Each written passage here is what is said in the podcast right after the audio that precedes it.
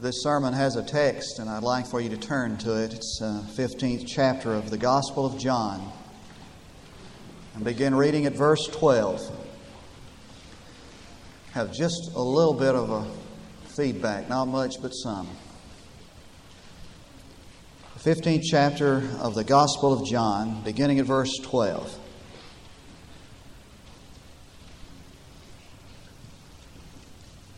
This is my commandment that you love one another just as I have loved you.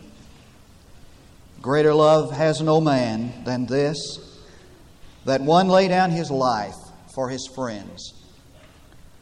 You are my friends if you do what I command you. No longer do I call you slaves, for the slave does not know what his master is doing, but I have called you friends. For all things that I have heard from my Father, I have made known to you. You did not choose me, but I chose you and appointed you that you should go and bear fruit, and that your fruit should remain. That whatever you ask of the Father in my name, he will give it to you. This I command you that you love one another. Now, Jesus never makes a command except that He has already given the ability to do it. So that whatever Jesus commands, that is at the same time His promise that you can. Every promise, then, of Jesus, every command of Jesus is a promise. Now, that sounds good until it's tested. And believe me, it's tested in this text. Love one another. Somebody said, when I read that and heard Jesus say, Love one another, I wondered if Jesus knew the folks that I know. Um, to live and love with the saints above, brother, that'll be glory. But to live below with some of the saints I know, well, that's another story. And some of you might be saying, that's good church talk, and I take my hat off to the people who can do it. But there are some people that I just cannot love. And yet Jesus said, I command you that you love one another. And every promise, every command of Jesus is his promise that you can. Perhaps part of the problem is in our understanding of what he means by love. Frederick Speakman, in his little book, Love is Something You Do, tells about when he started out as a young preacher. There was this special place where he kind of liked to go to, to kind of unload, kind of a sanctuary. Where two um, spinster um, women lived, elderly women who had never married. And they had his chair, they called it, his chair, end quote. And one day he was sitting in his chair, kind of unloading, and they were talking about this man in the church that had really been giving him a hard time. I mean, testing his mettle. And he was talking about this man kind of, you know, in a negative way. And, and then he got a little tinge of conscience and he said, Now there I go again. I, I should be ashamed, for I know as a Christian I'm to love that man. But how in heaven's name can I love him? And one of the women uh, spoke and said, It sounds like that you expect yourself to be fond of that man. And that's nonsense. And I don't think Christ is interested in nonsense. Fondness and affection for people can be cultivated, but cannot at will be turned on and off like a faucet. A Christian love, she said, is much different than that. If Christ expects me to love that man, it will not be as a matter of emotion, but as a matter of principle. What if Christian love never, was never meant to begin in how you feel about someone?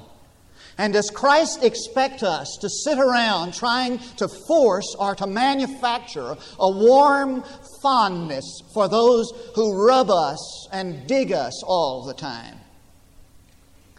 I suppose that there are illustrations that just turn lights on for you and help you understand. One of those, one such illustration is one I've used in light of understanding Christian love. Um, Miller says that he was sitting one day on his front porch watching his little girl ride her tricycle in the driveway. About that time, the neighbor's kid appeared. He said, Now, every time that kid came where I was, my blood pressure went up about 60 points. He said, That's the most obnoxious six year old kid I've ever known. Picks his nose and throws rocks at my daughter. And he said, I was sitting there watching my daughter and just feeling this warm love for her. And I saw my neighbor's kid, and I immediately, you know, my blood pressure began to rise. He said, as I watched my daughter ride her tricycle up and down the driveway, I got to thinking, I wonder what I would do if my daughter suddenly drifted out in the street and a car was about to run over her. He said, I, I, I knew what I would do. I'd jump up from where I was, and I'd go out, and I'd throw myself in front of that car, and I'd save her. Risk my life, give my life. Then he said, I got to wondering what I would do if my neighbor's kid was in that predicament. And then all of a sudden, he said, I realized I would do the same.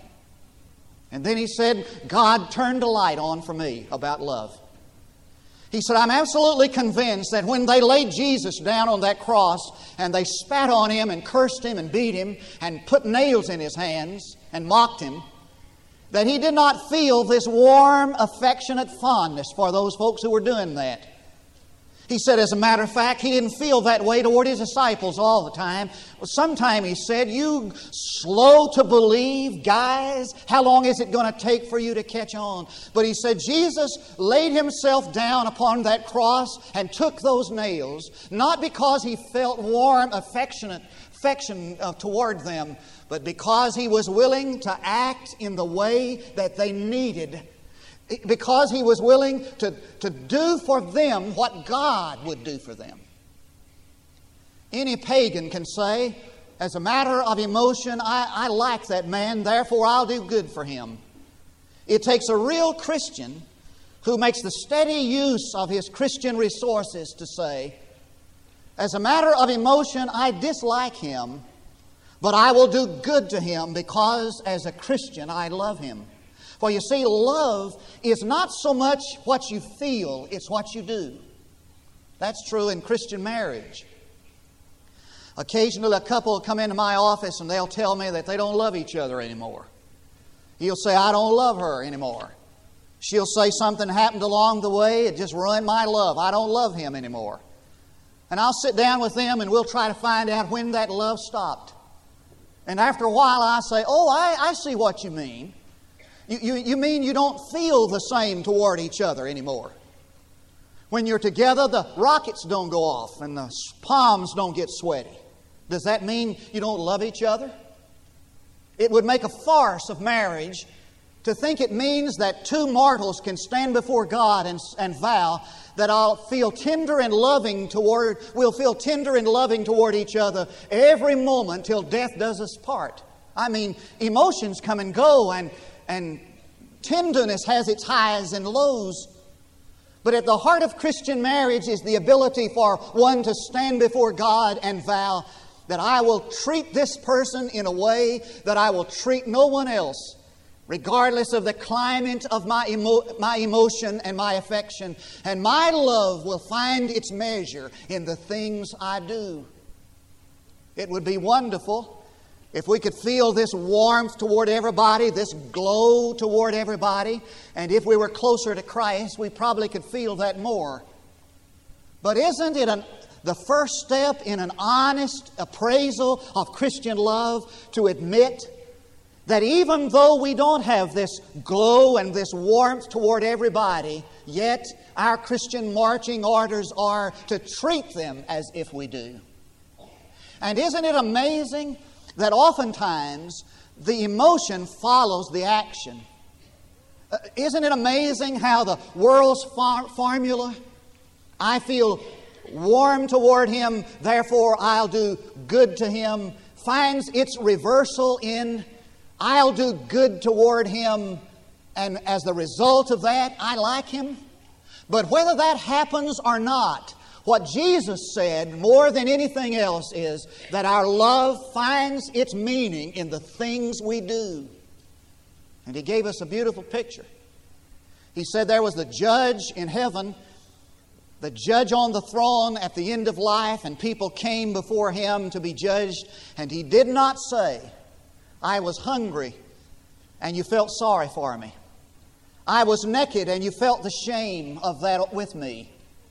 I was in prison and the manacles hurt your wrist also. I was sick and you were sympathetic toward me. I mean, that's wonderful, but that's not what adds up. What adds up is this how many hungry are fed? How many naked were clothed? And how many imprisoned were helped? Jesus is such a realist. He said, Do you love people? Then he says, No, no, don't tell me how you feel about them. Tell me what you do about them. And in another place, he says, Love your enemies. And then he describes what that's like. He gives us a picture of it. He says, Bless those who curse you. Do good to those who hate you, and pray for those who despitefully use you. For love is not what you feel, it's what you do. Now, that's the, that's the introduction. let me get to the implications of that. The range of that Christian love is this that a man lays down his life for his friend. I mean, how far am I to go in Christian love that a man lays down his life for his friend. For love demands the sacrifice of your life. It involves a sacrifice that's patterned after the sacrifice of Jesus. A group of missionaries from the Far East got together and, and they were discussing in a kind of a, a meeting, a convention, the problems they were having on the mission field. God just wasn't blessing. People were not being saved. God didn't seem to have his hand on their work. In that group of missionaries was William Booth's uh, youngest daughter, the only survivor of the Booth family. Her name was Maréchale. After they talked for a while, Maréchale said, Gentlemen, how do you spell love? And there was a kind of an embarrassed silence. And finally, somebody said, Well, you spell love L O V E. And she said, Gentlemen, permit me to spell love for you. You spell love S A C R I F I C E. It was 24 hours before the cross. And the 13th chapter of the Gospel of John says that Jesus, having loved them, loved them to the end. And that word is teleos. It doesn't mean that he loved them till the last day. It means more of perfection. He loved them without imperfection. You know what love that's imperfect is? It's accolades without action. It's platitudes and no provisions. And he loved them perfectly. And so he took a towel and he girded it about himself and he knelt down and he met their needs. And he got back up and he said, Gentlemen, that's how you're to love somebody, even if it means becoming their servant.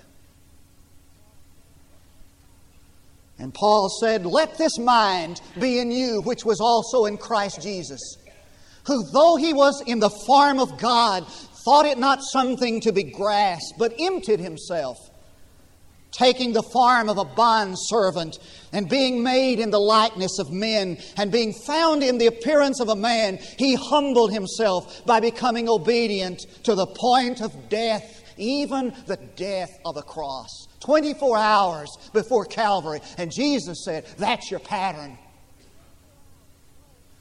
In just 24 hours, love was going to nail Jesus to a cross. It let him down from the throne and closed the gates of glory behind him for a while. And Jesus said, That's how you're to love others. Love demands denial. Do you like to read the comics? Did you read the one of Andy Capp uh, a few months ago?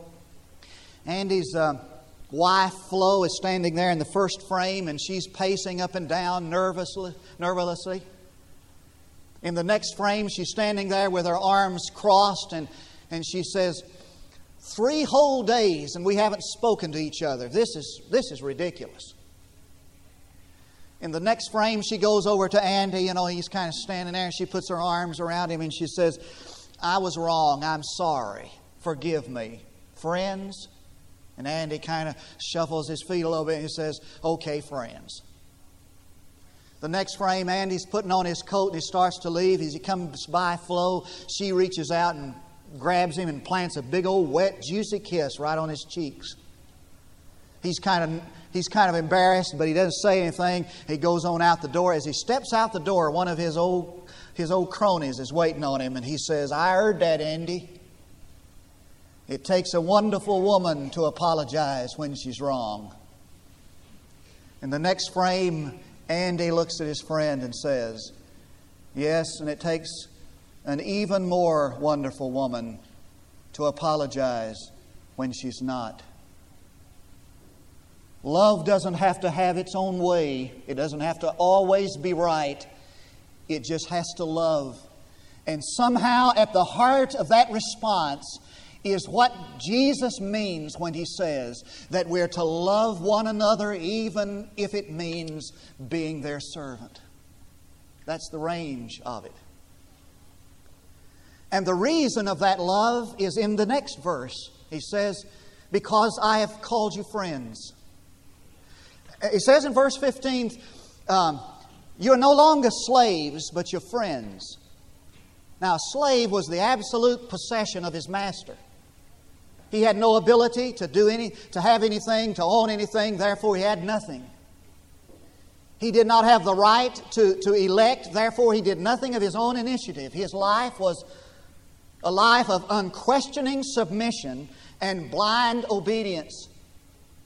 And Jesus said, You're no longer slaves, you're friends. Does that mean that we're no longer servants of God? Doesn't mean that at all. It means that our servanthood is different. Our submission is no longer unquestioned. Our obedience is no longer blind. We serve the Lord because we're His friends. And He says the basis of that friendship is the revelation, my revelation of the Father.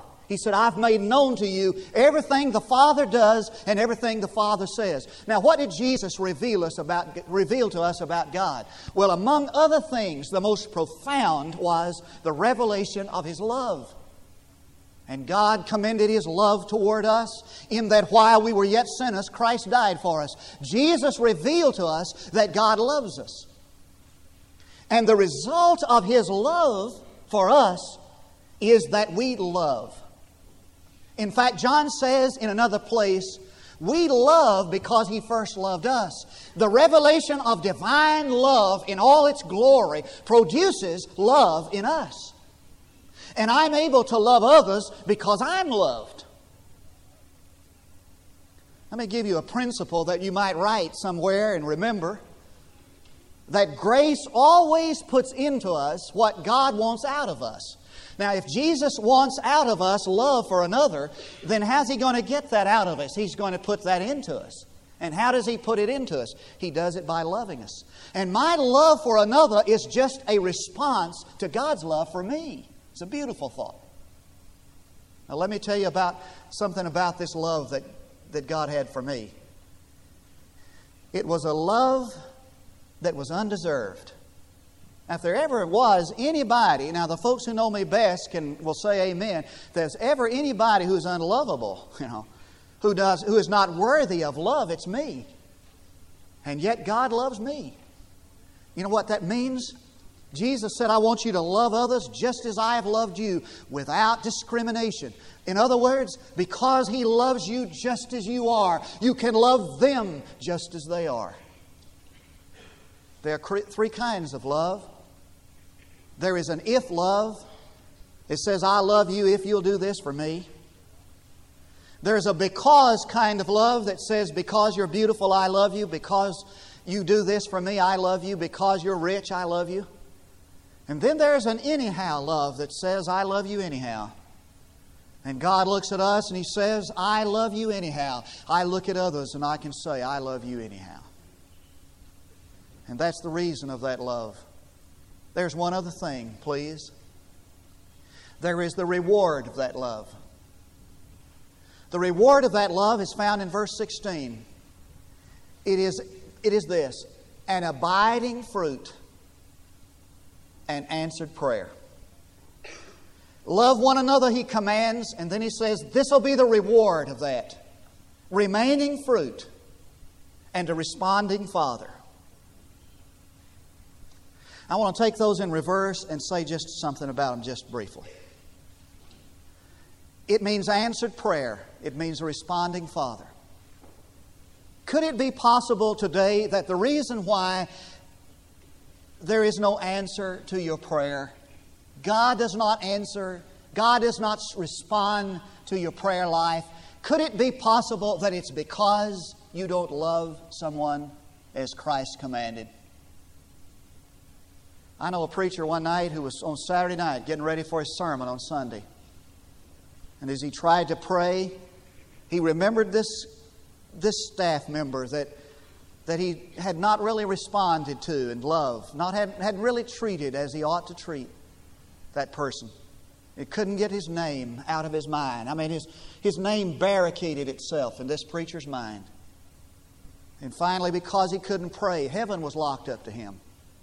He went to that person's home, sat down, and said, I haven't really been right toward you. I haven't really loved you in Christian love, and I want your forgiveness. That forgiveness was received and the pastor went back to his study and he could pray. And the next morning, when he preached, God blessed. Does it seem like that there is something between you and God? Is it possible that there is a block between your relationship to God? There is something that hinders your prayer life? Could it be possible that it's because there are people in your world that you don't love?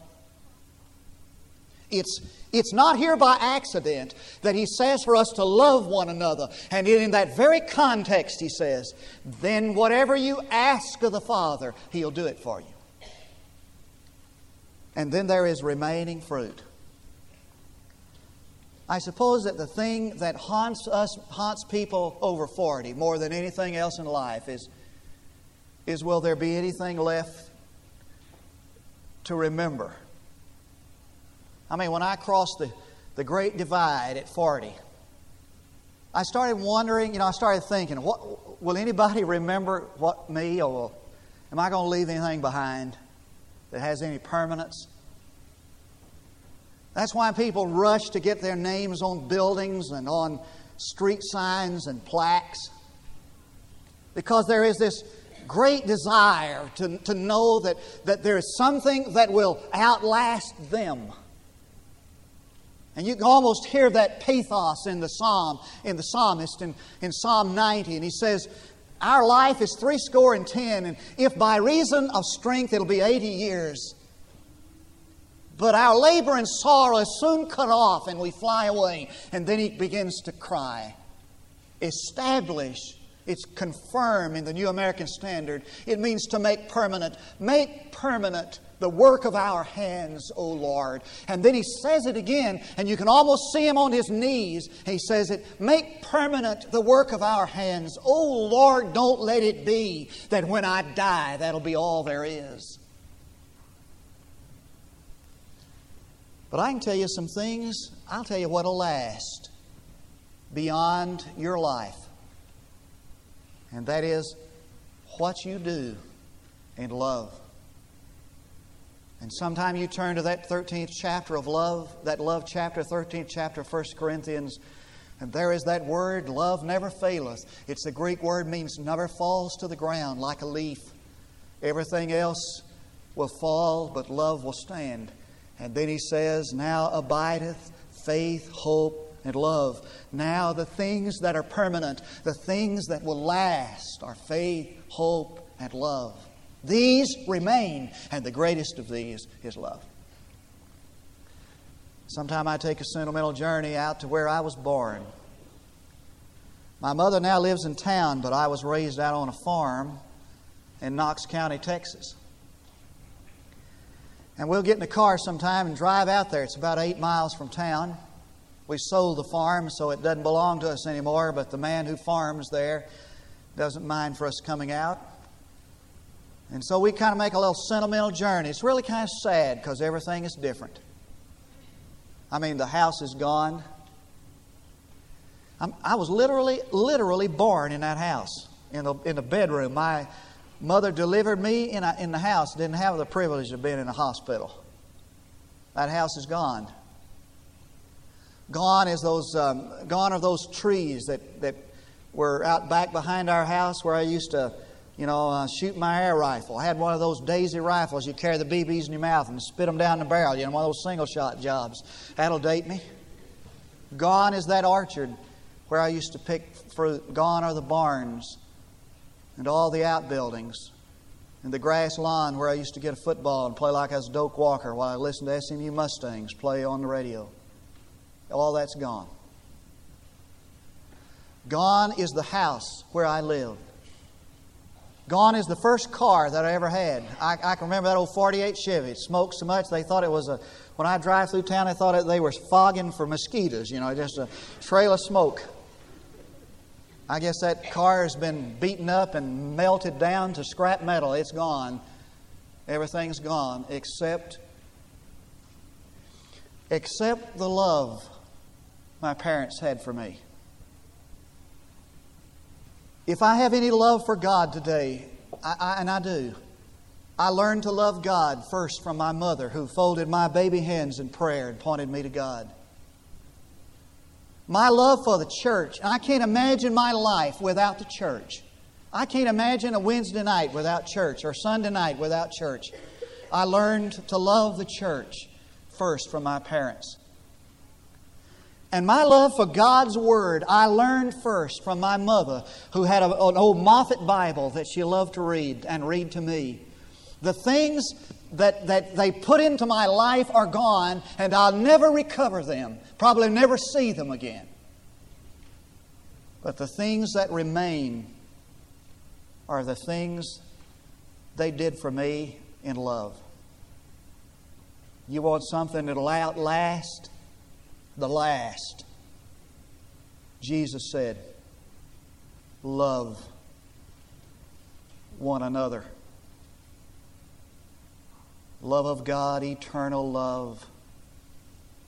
Shed your love through me. Nothing less than Calvary love would I ask of thee. Fill me, flood me, overflow me love of God, eternal love. Shed your love through me.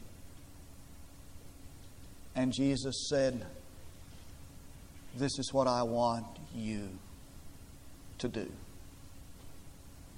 I want you to love one another. Let's pray together.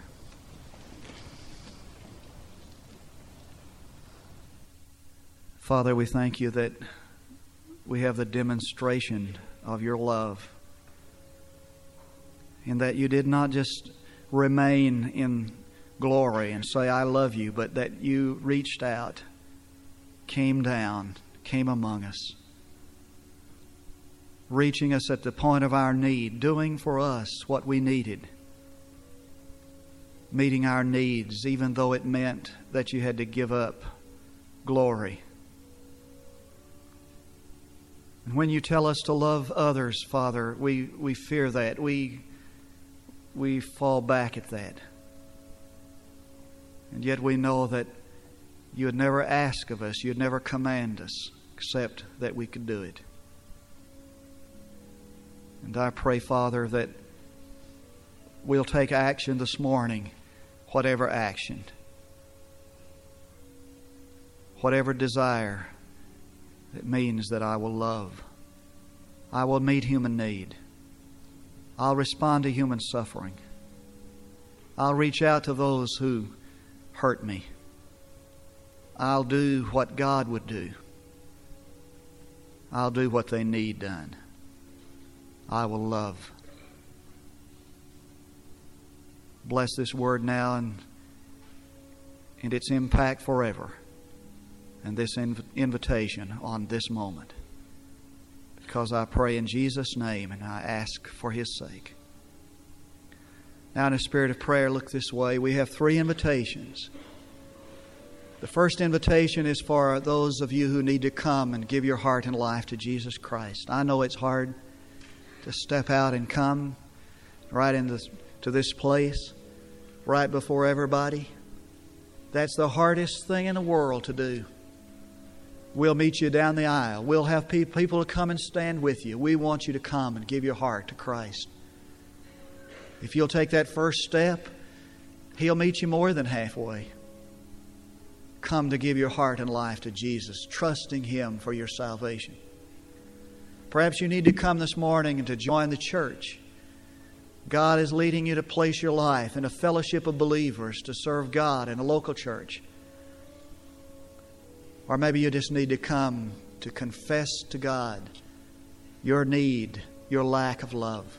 Maybe you want to just come and kneel here at the altar and you don't even want to talk to anybody. Just get it straight between you and God. What is God calling you to do? That's the, that's the thing. That's the decision, what God wants you to do. Many of you will come if God will, if you'll do what God wants you to do. I'm sure of it. Now let's stand, and while our choir sings, we invite you to come right now, would you?